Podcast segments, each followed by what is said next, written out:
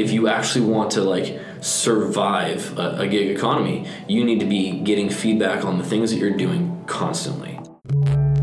Why do a podcast about freelancers who influence? Simple, because we're Helpfluencers. Welcome to this episode of Helpfluencers. Today we have with us Tim, who is in... Tim, tell us a little bit about yourself. Oh, and co-hosting, Dominic is here as well. What's up, guys? Welcome to Helpfluencers. So, Tim, if you could jump right in and kind of just tell us a little bit more about you and kind of what you do. And I think one of the first questions we like to figure out, or we'd like to tell the audience, is how do we meet? Yeah, of course. So, hi, I'm Tim Kaysen. I'm the owner and managing partner of Fuel on Bacon.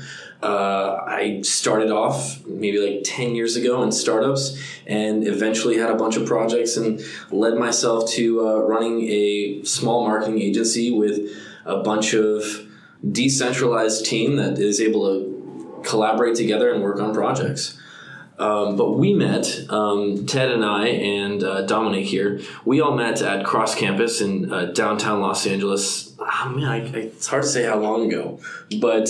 I think it was January. Yeah. That's when I first started working here.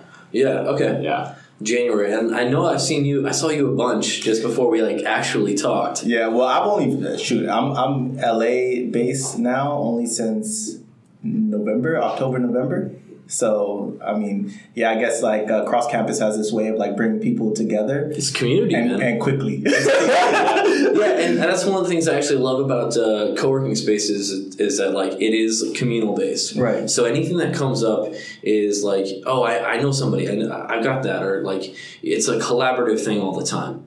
I always thought that it was interesting, and I've always been drawn to that because some of the first projects that I worked on, I never had the network. I never had the people with experience a little bit different from myself. And when I started off, it was just I'm in a room by myself, and I'm teaching myself how to do code, or I'm teaching myself marketing. Right. And the only thing that you have is the articles online. So a place like a co-working space would have just blown my mind 10 years ago. Yeah.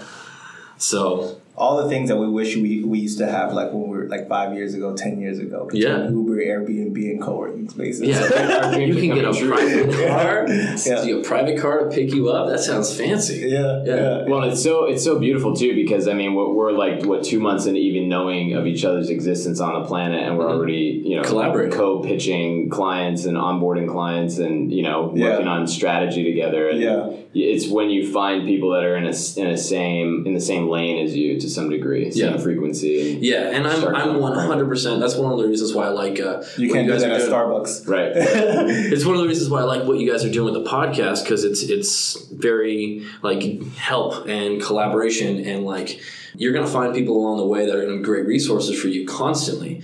And the way that you collaborate the best is that you give and offer the services that you can and say, hey, man, this is what I figured out. What did you learn? Yeah. And I feel like that's constantly happening in co-working spaces, not just here, but everywhere now. Right. And that just was never a thing. I feel when I started off 10 years ago doing my own business, everybody, and I think that's one of the things that the journeys of an entrepreneur is that you don't give away your secret sauce, or I have this idea and somebody else is going to take it. Yeah. And that to me tells if somebody's still in that stage, they haven't been through enough trial and error to know that it's not about the idea, it's about the execution. Exactly. And so I can give you as much advice and resources as possible, but that doesn't mean you're going to execute on it. You've got to go through the same different path to get there, and that's why I'm just cool, I'm willing to give away everything. Tell me what you guys need, and I'm there. Right. Yeah. I love that about you. You've been very generous with your information, with your experience, and I think what I'm noticing, and maybe you can speak to this for a few minutes too, is this thing that's happening where in the market, especially in digital marketing, there's micro niching happening where people's niche could be the 5 businesses on their block. Mm-hmm. And that's enough revenue to run an entire, micro agency as well. Yeah. It's very scalable as you begin to create momentum around that. But I think that's where there's so much value that can be offered just by sharing. Sharing trade secrets is becoming the new thing, and it should be. So what do you think about, how do you think that applies to where we are now? That's crazy. It's mainly I think it applies to where we are now because we're going through a huge transition, and everything that worked 6 months ago, a year ago, it's once it's used enough, it doesn't work anymore. right? So we're going through this weird type of evolution where it's like, hey, right now the hot thing is like, or at least it was, it's not going to be for long, is like getting influencers to like pump your stuff. Right. Like get them out there, put some money in front of them, get them like, that's great because they have their own networks. But when does that not work? It only is going to work when there's like an authentic connection between what they have and the audience that's listening to them. Yeah, we've seen that like materialize a little bit, yeah. Yeah, and I mean they had the FIRE documentary come out recently and just like, oh, here's like an abuse of that type of power of attention, you know. But what I think is going to happen is there's going to be a transition to those types of personal networks and the type of like an aggregated online reputation type of thing. Right. Who is your person that you listen to the news? Like you could go to a news outlet and say, I'm going to read about politics today. Or you can go to Joe Rogan and you can listen to all the stuff that he's talking about as far as politics. And you're going to get a whole different perspective. Yeah. People are going to opt into those different places. So, go ahead. Yeah, I was going to say like what the change with businesses is going to be that type of online conversation and reputation in the long term of saying, hey, have you built up enough reviews over the past 10 years to where you are the person to go to in LA for changing a tire, for getting your hair done, exactly, all that stuff. Yeah, I think you hit the nail on the head with like what we're trying to like establish with Helpfluencers, like kind of having like people who add value and having that market or that audience that validates their value added. Yeah. So just going backwards a little bit, just so that we can like get the audience, I think that will be listening to this or that listens to this. Tell us a little bit more about like how you started in the gig economy. I know you like glazed over it a little bit like 10 years ago, but how you started in it, like kind of like what would you tell people they should kind of do first if they want to like leave their 9 to 5 and like really just pursue their passion and kind of like work in the gig economy? Yeah. So the first thing that I would do is I would make space for it in your schedule. And you're not going to know the things that you don't know. And it's just like going to the gym where it's like if you make space for it, you're making time for it, and you're doing that regularly. The people that hop on and do like rides for Uber, they're making time for that after their job, after the gym, or after whatever it is to go do something like that. So the gig economy, it's a mix of those different things. In the future, it's just going to be called economy. Right. It's just going to be the normal. Yeah. But where I would start is, one, making space and time for it. And then two, finding the different specialty and niche that you're going to like fulfill. Right. And you don't have to be the best at it. And you're not going to be the best at it at first, but making that time and space for it and then giving as much away for free to get the experience that you need initially. And those are the things that I did. When I started off, I didn't know anything from anything. And I was just like, cool, I'm going to do a startup. I just came out of business school and I know what I'm doing. And I hired a team out of India to like build this app for me. And it was terrible because I didn't know how to set project requirements. I didn't know what I was asking for. And they delivered exactly what I asked for. And it was not what I needed. Right. So I was like, well, I'm going to teach myself how to program. I'm going to jump on that train and build out this app myself, right? And I did that, and through trial and error, I didn't have enough experience around that, enough perspective to really give me the things I needed to go out and sell the skills that I had. And that's what it is. That's like the gig economy, is selling the skills that you have. Right. So I guess like when you touch on a few things there, but like I guess one of the things I want to hone in on is like this kind of work-life balance, because you said you have to make time for it, right? Oh yeah. So like it's a new career path, like we're identifying that, right? You said it's going to be called the economy and not the gig economy. So what do you like? What would you tell people that want to get started in this in terms of like how much time do you allocate to this? How much time do you spend figuring it out? How much money can I actually earn doing this? You know, I would start off somewhere around like a whole Saturday. Start off a Saturday and just try something different until that something sticks and you're just like, I could do this, with the idea that maybe that's something you wanted to transition to full time in 3 to 6 months. Once you get a little bit more serious about it, I would say in between 15 and 25 hours a week that you're spending in the gig economy. But it's also, you know, you could say if you're, I mean, for example, a totally different way of thinking about it is that type of gig is not just like a transaction. It's a way of building out your business a little bit different. There's a lawyer that works in Florida that we worked with, and there's people coming in all the time and they're asking for services, but that lawyer also has like 2-3 hours of free time in the day that he could go online and help somebody for a little bit less. It's a little bit separated as far as like the decentralization of it. Yeah. But those are small gigs that he's taking. Yeah. It's not full service, right? And so if you take that mentality to something like you're going to design a website, you're going to project manage something like that, start with those small different jobs and line them up on a Saturday or a couple of extra hours and stuff like that. But there's all these skills that you have to stack up of managing yourself. In a normal job, you don't have that. You don't have somebody managing yourself when it's just you. So that's interesting because what you're saying is like take what you already do and kind of like transition that into like being your own boss. Mm-hmm. So now how about for people who want to like maybe just do something completely different, like a passion project or something like this? Like how do you, because I guess like one of the hardest things, you know, what I kind of like, it's probably nothing new, right? But like is if you don't create a system for yourself, someone else is going to create that system for you, right? Yes. And so how do you actually get into that creating that system? We all know about project management software. It's like Asana. We, like you said, put it in your schedule. So I'm assuming you're talking about the Google Calendar. That's the first thing you sent me. I'm like, yo, you do a podcast? And he's like, send me a Google invite. I'm like, that's my job. I got you. So it's like, how do you begin to even create that schedule for yourself? We know there's a lot of online courses on like,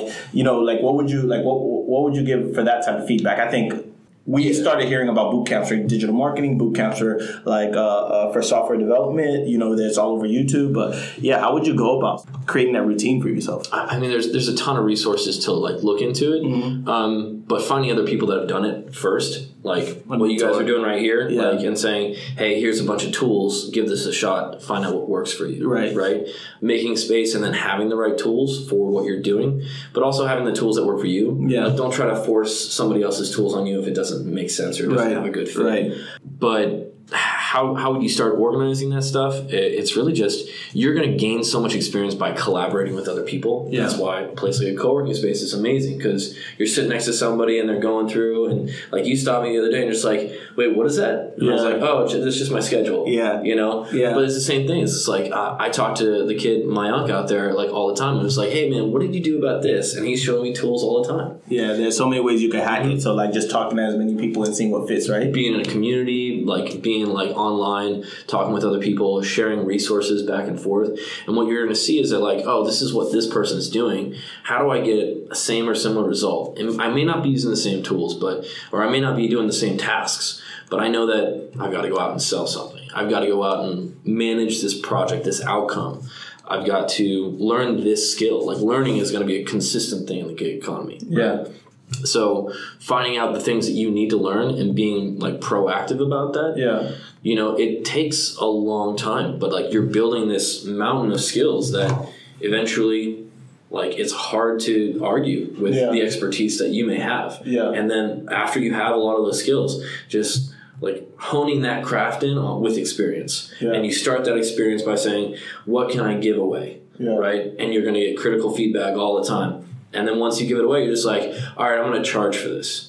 I'm going to go, like, what should I charge for this? Yeah, you'll see where the value is built, right? Mm-hmm. So, Dominic, I know you, I see you running around all day on phone calls. So I feel like, and so I want to ask you, Tim, like how do you actually manage your day in terms of like what percentage of time do you spend on sales? What percentage of time do you actually spend on like the actual skill set that you're passionate about? How much do you spend on like admin? And I mean, which leads to like kind of like the critical questions that I think on Helpfluencers we want to really like hit the nail on the head with is like, you know, how do you handle your health insurance, your, you know, accounting, your taxes, because typically your company, you know, if you work for a company, they'll handle a lot of this stuff for you. So like, how do you split up your day? How do you you handle some of these mundane like admin stuff? Yeah, it's a challenge, right? Because at first you're just like, whoa, hold on a second, I've got to do payroll and healthcare, and I've got to do sales and execution and all these different things. And that's one of the reasons why, you know, over time I transitioned to building a team.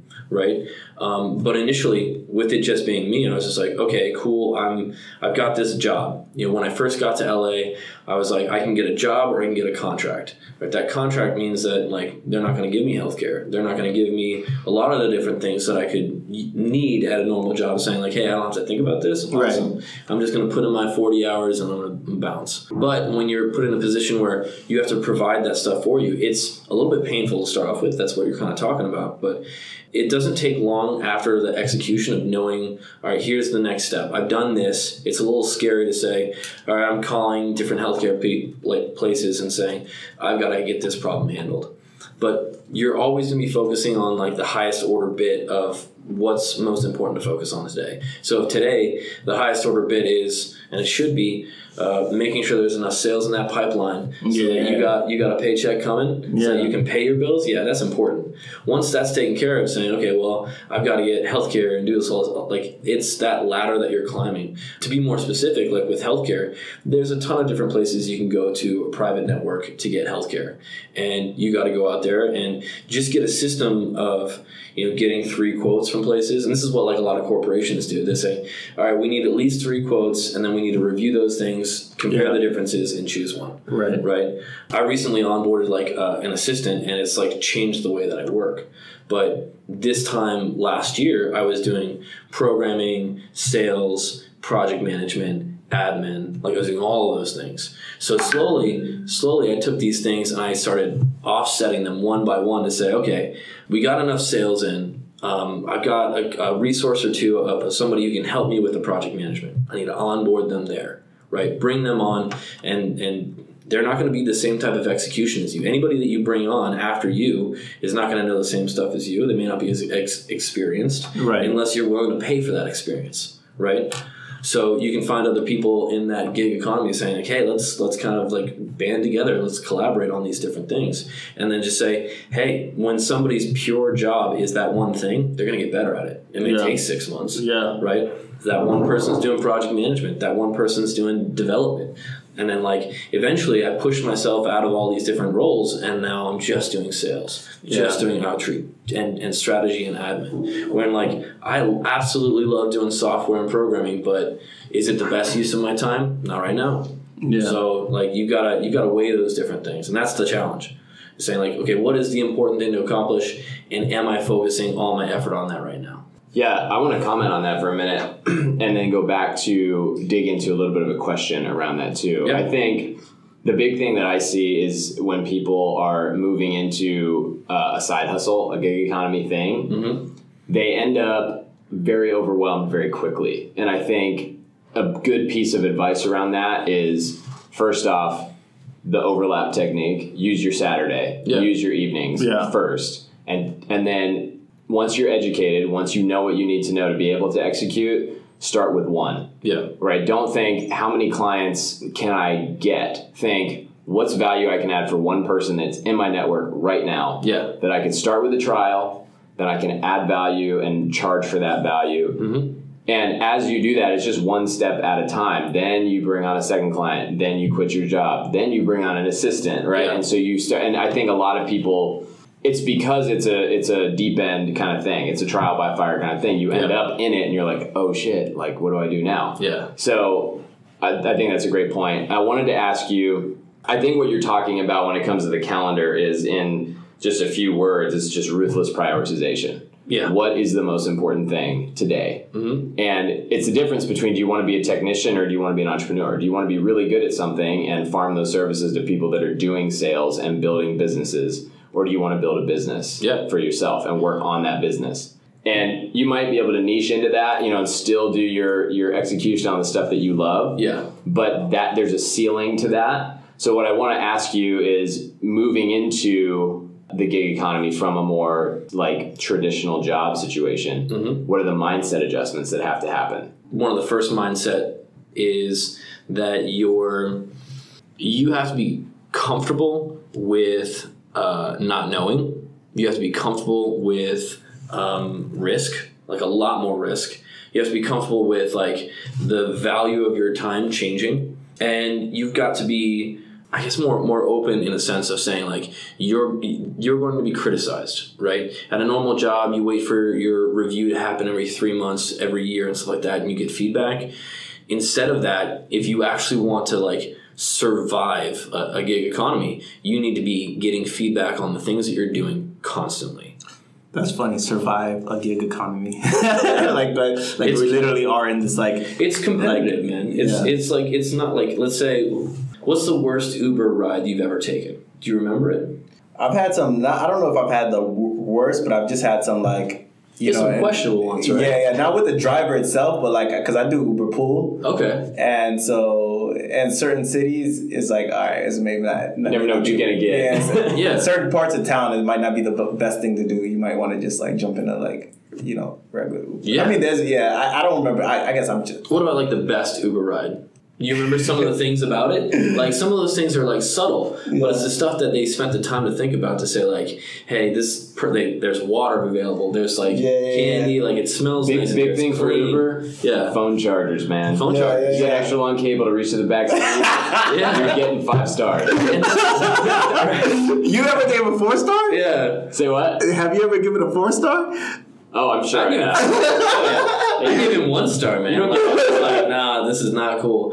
Yeah, so dude cussed at me like as I was getting in the car, and I was like, really? Like, it's okay, man, if you're having a bad day, but like, we all just need to get from A to B. Yeah. Actually, you want to know something funny? I've only given 5 stars, and if I don't feel like giving a 5-star, I just don't give a review at all. Interesting. Yeah, it's funny. Like, you can sit in the back of an Uber, not say anything for 30 minutes on like a long ass drive, and then just be like, "Yeah, 5 stars. You left me alone." That's pretty good. You know. No, sometimes it's annoying. Like, I mean, like I talk a lot, so like I have a challenge anyways. But like when I get in there and I have my book in my hand, and I'm like, "All right, well, you still talking to me?" I'm trying to read right now. Social awareness. But it is that like iterative thing where it's just like, all right, the first time they ever did it, like they were the most uncomfortable they ever were doing that thing, like whether it was driving a car or like sitting down and trying to plan out like an online strategy, right? Be like, hey, I've never done this before, and being honest about it like definitely helps, but always asking for that critical feedback to say like, how did this work out for you? And we've integrated that within our process at Fuel on Bacon, where at the end of the interaction, at the end of like we launch something for you, we'll send you a text message to gather feedback with a swipeable survey that you go through and you say, all right, did this work for you? Did you like it? Would you refer anybody? Like all those things that I think should naturally be part of every sales process. Yeah. Because then you're saying like, if they had a good experience, I want to collect the most valuable and critical feedback. Yeah. 2 weeks ago, I lost a potential sale, like going through and like we'd gone through all these different things, and he's like, yeah, we decided to go with somebody else. And we were at like the 1 yard line to be like, are you ready to sign paperwork? Yeah. And they're just like, sorry, we went with somebody else. And I was like, that's totally fine. I understand that. Like, in this world, you somehow run into the same people 5 years later. So it's like, you've got to mend those different relationships. And I was like, being as critical as possible, where did we go wrong? And he was like, this and this and this. And since then, we had like information to say, all right, we got to fix this in our proposal. We got to make it a little bit more design friendly. We got to make this happier. We got to spend a little bit more time, like early on, talking about these things. Yeah. Right. That type of reflection and process is like, accelerates everything that you do. And so when it's something as specific as you are selling your skills, and your skills in this economy are competing with everybody else's, the only way that you're going to get ahead is having that feedback and taking a critical eye and saying, what do I need to fix, change, experiment with every time you go through it?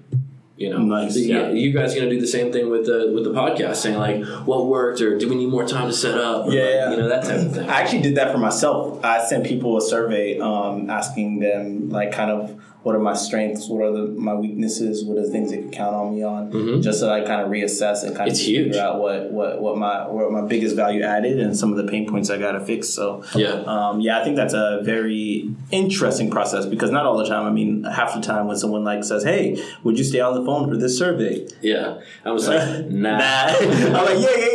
It's different. You gotta kind of like suck your friends into being like, all right, you're gonna be real with me right now, and it's gonna be tough. But like, I try to build those close relationships with people so that they can be honest with me, to be like, hey man, am I messing up here? Where is it that I'm like tripping up? And if you guys read Principles by Ray Dalio, he's the working on that Bridgewater. Amazing, right? Yeah. But what he talks about is like, you're going to have blind spots in your life. You're going to have potholes that you hit. And your friends, your group of people, your community, if it is at a co-working space, are going to be able to guide you around those things. Yeah. And there's some stuff that you're never going to be able to see or predict. So it's like, if there's a group of close people being like, hey, careful, there's some stuff coming up and you might not see it happening, whether it's your personal or professional life. Yeah. It's always there. Right.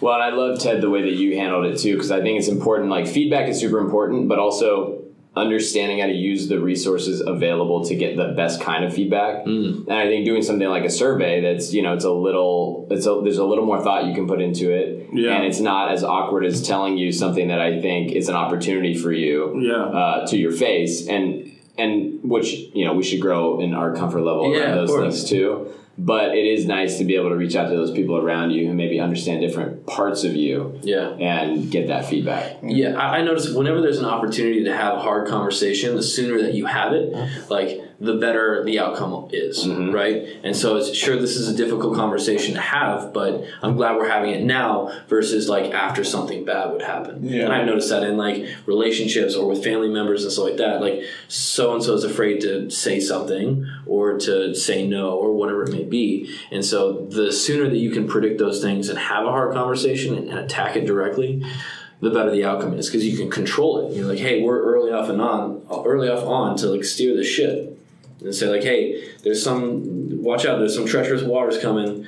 Careful, let's make sure that we're back on track. The same thing with a client. If I understand that they're not feeling something that I'm putting out, I'm like, okay, cool, this is good to know. Just to clarify it, like, is this something that you don't like or you don't want or you're afraid of? And oftentimes there's some context there that you don't know. Yeah. And it has nothing to do with you. And that's fine. But it's just the way that people perceive it, the way that people act on it. Yeah, some hitting the nail on the head with some emotional intelligence there. Mm-hmm. So I think and also I think maybe even just winding down a little bit, but so what are the biggest benefits of the gig economy? Where do you see the gig economy in, like, let's say the next 3 to 5 years for people who like are thinking about this avenue and kind of just want to know if it's a viable option for the near future or if it's just something sort of a temporary thing that we're going through? Yeah, I think in the future that there's going to be people that specialize in multiple skills, right? Yeah. And you're going to spend your skills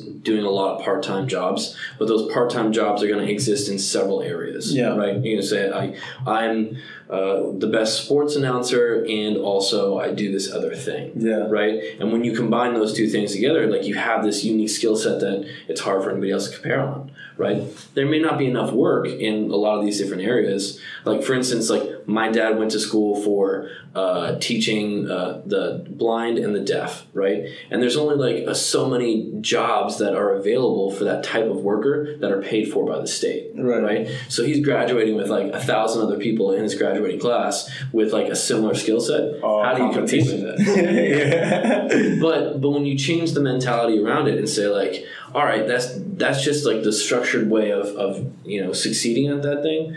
What if I put an ad on Craigslist to do this? Like, and say, if there's somebody out there that wanted help with these things, like, let's have a conversation, right? That's the kind of mental shift that needs to happen. And in the future, I think the economy is going to develop into one of those things where you need something done, it's like a job board, and these job boards already exist in a bunch of different places. You know? So you're making me smile. I think this is why Dominic is also like looking over here too, because the reason that like the whole idea for Helpfluencers came about because I was working on an app called Helpboard. So you used to, like you said, job board, and you also had helping it. So like the idea was actually being able to like that people have multiple skill sets. Mm-hmm. So imagine just like you put yourself on Uber, imagine saying not only you're a driver, but you like have 3 other skill sets too, and then figuring out like which skill set at different times of the day are like the most valuable. Yeah, it's coming. It's coming, and it's great. I think you see case studies. I mean, you mentioned Joe Rogan earlier. It's a great example. It's a guy who was an actor, a host, and killing it, man. Also studied martial arts, and those two things combined into now being the seminal resource on mixed martial arts in maybe the nation. You know. And now people want to know his opinion on everything. Yeah, he's a cultural personality now. Yeah, and that to me is crazy that we're getting to a point where, and I think it's the same way that it was, 10, 15 years ago, where it's like everybody's afraid to put their credit card online. Yeah. Right. The same way that everybody's afraid to put that job online. Yeah. Right. The more familiarity that comes with that, the more we move to the next generation, the more common that is. The more people will opt in to say like, that's just how you sell stuff. Yeah. You don't sell stuff to your friends anymore. You put it online. Yeah. You sell it on Craigslist. Shoot, your friends will ask for a discount. Everyone online won't. Yeah. So yeah, that's pretty cool. But it's disseminating trust. It's like also saying, how do you validate that skill set? That's why I'm really long on like this online reputation. Yeah. Right? Because you're putting that history of your life, of your experiences, of your work online for the rest of the world to see. And if you had your choice between somebody who's just like has a really slick something, a really slick website, or somebody who's got like, here's a history of 10 years of websites. Yeah. Which one are you going to pick? Yo, my Airbnb ratings look amazing. There you go, man. People are like, yo, Ted's the best host. I'm like, I want to put that on my resume. Yeah. You should. But it's becoming relevant to do that, though. Yeah, right? Screenshot and be like, yo, I'm awesome, okay? Yeah. Yeah. Hire me. In other words, I think it just like weeds out assholes or people that phone it in. Yeah. You know, and I think that's like the challenge is that I don't think people are naturally assholes, or they're just like they suck at stuff. They're just not in the right place. They're not working on the right thing, right? And if they were working on the thing that they're passionate about, they would be way more happy, way more fulfilled, and they'd execute way better than anybody else. Mm-hmm. So I think that's just a challenge, is that you see people that are just like off the road, you know, and it's fine for a time because they're on their own journey, they're learning that stuff.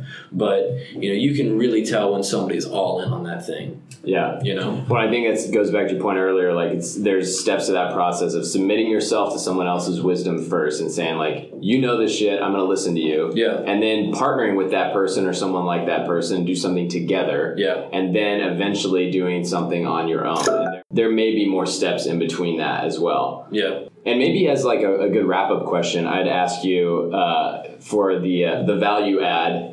Yeah. What is one single resource, product, or you know maybe a piece of training or something that you could recommend for someone considering starting this overlap into a gig? Affiliate link. To the editor. To the affiliate link. Man, I think like I did.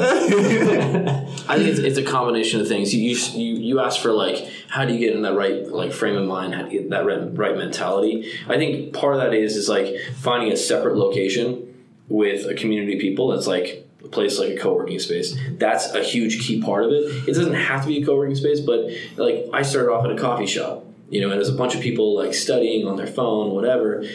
Give them that, like try that out, find out what works for you. But then also like there's so many like organizational tools out there that like you have to organize and manage yourself. And that type of, you need a mirror in front of you that says, here are the things I'm working on, right? Those two things, like I just switched over to something called Notion, and I used to use Asana, I used to use Trello, I used to use Jira for like managing these tasks and stuff like that. But this one thing is like, it's a bunch of different things in one. And it works for me. It may not work for everybody else, but it helps me schedule or plan or delegate whatever it is that I need to do. So I would say a tool that gives you that type of view and depth into what you're doing, so you can say, hey, I want to work on this. I want to put this down and pen it someplace that works for you. It could be a notebook. And then make sure that you have a time and place to work on that. Right. You know, those are two different things. Like, if I was going to give like a single tip, I was like, after you get out of your job, don't go home. Everybody's like automatic programming, go home, turn on the TV, cook a meal, whatever it is, and that programming happens and you're stuck there. How hard is it to go to the gym once you go from work to home? It's way easier to go to the gym once you go from work to the gym. Yeah. Right? You're just adding other steps. So instead, like, make that little mental shift and say, instead of going home, I'm going to go to that coffee shop and put in a few hours. Yeah. See what happens. Yeah. Yeah, I think there's just to like jump on top of that is, I know we're wrapping up, but I think there's like one of the ambiguities around like kind of entrepreneurship, solopreneurship, and like kind of working for yourself is people kind of look at these like standardized schedules. They're like, oh, wake up at 5 a.m. Yeah, 4 whatever time they say. Yeah, what did Einstein do? What did Steve Jobs do? And then I'm like, nah, man, like they're outliers. I want to know what like regular people do. Yeah. You know, there's a lot of people making six figures, like, you know, and kind of just, you know, have their own made up schedule. So I like to understand like kind of what are the different methods so that I could choose one, because there's like hundreds. I want to choose one that works for me, that best resonates with my lifestyle and all this stuff. I don't like to do things that have find one that's a good starting place, and then start customizing it for you. Saying like, hey, you know what, it doesn't make sense for me to work late or work early. Like for me, it's like a constant, experimenting with those things. And once I find something I like, I'm just like, okay, I'm doing that forever. What I mean? Yeah. Awesome. Tim, if you could tell us, you talked about what you do, but how do they contact you? How do they get in touch? If you guys want to get a hold of me, you can reach out to me on Instagram at timkaysen.js, or you can hit me up through Fuel on Bacon, a company Instagram. You can reach out to me at tim@fueledonbacon.com, and I typically get back to it in just like a couple hours if I'm like super busy with something. Nice. So, after this is going to be a couple days. All right. Well, thank you so much for jumping on Helpfluencers. We really appreciate it.